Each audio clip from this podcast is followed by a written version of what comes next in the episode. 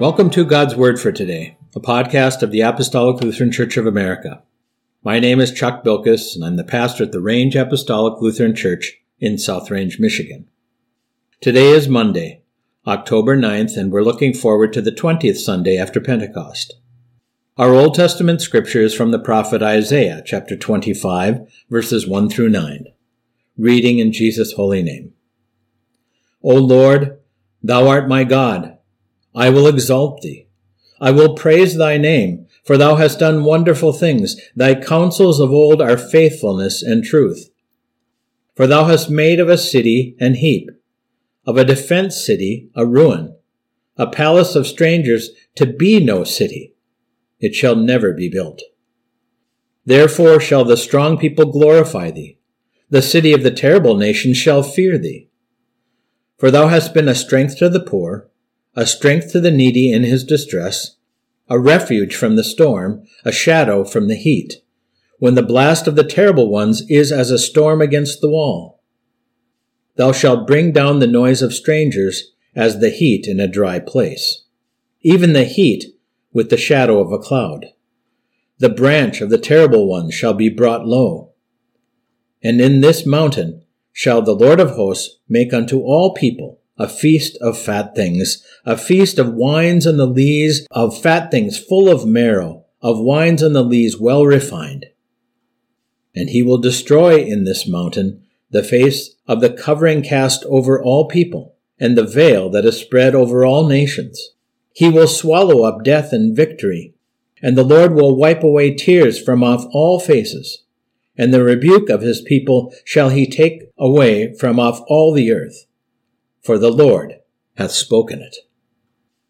And it shall be said in that day, Lo, this is our God. We have waited for him, and he will save us. This is the Lord. We have waited for him. We will be glad and rejoice in his salvation. Amen.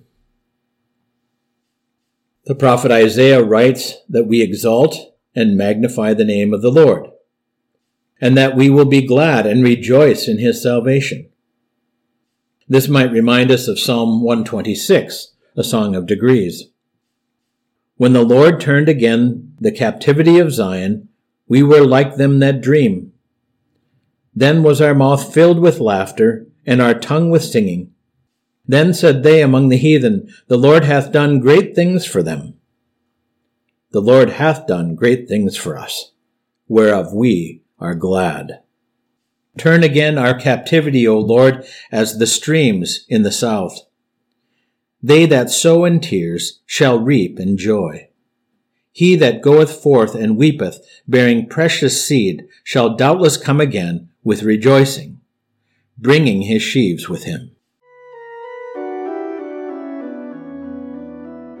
Let's pray together. Almighty and everlasting God, we beseech you, for the sake of your great mercy, be gracious to us. Forgive us all our sins, and so govern us by your Holy Spirit, that we may not ourselves be cause of sickness and other afflictions.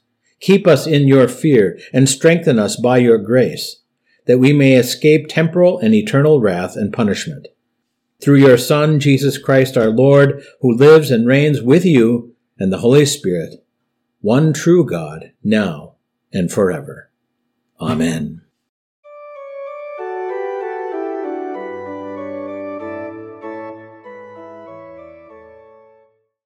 God's Word for today is a podcast ministry of the Apostolic Lutheran Church of America. You can visit our website at apostoliclutheran.org for more information about our federation or to find a congregation. Also, please subscribe so you'll receive our new content every weekday.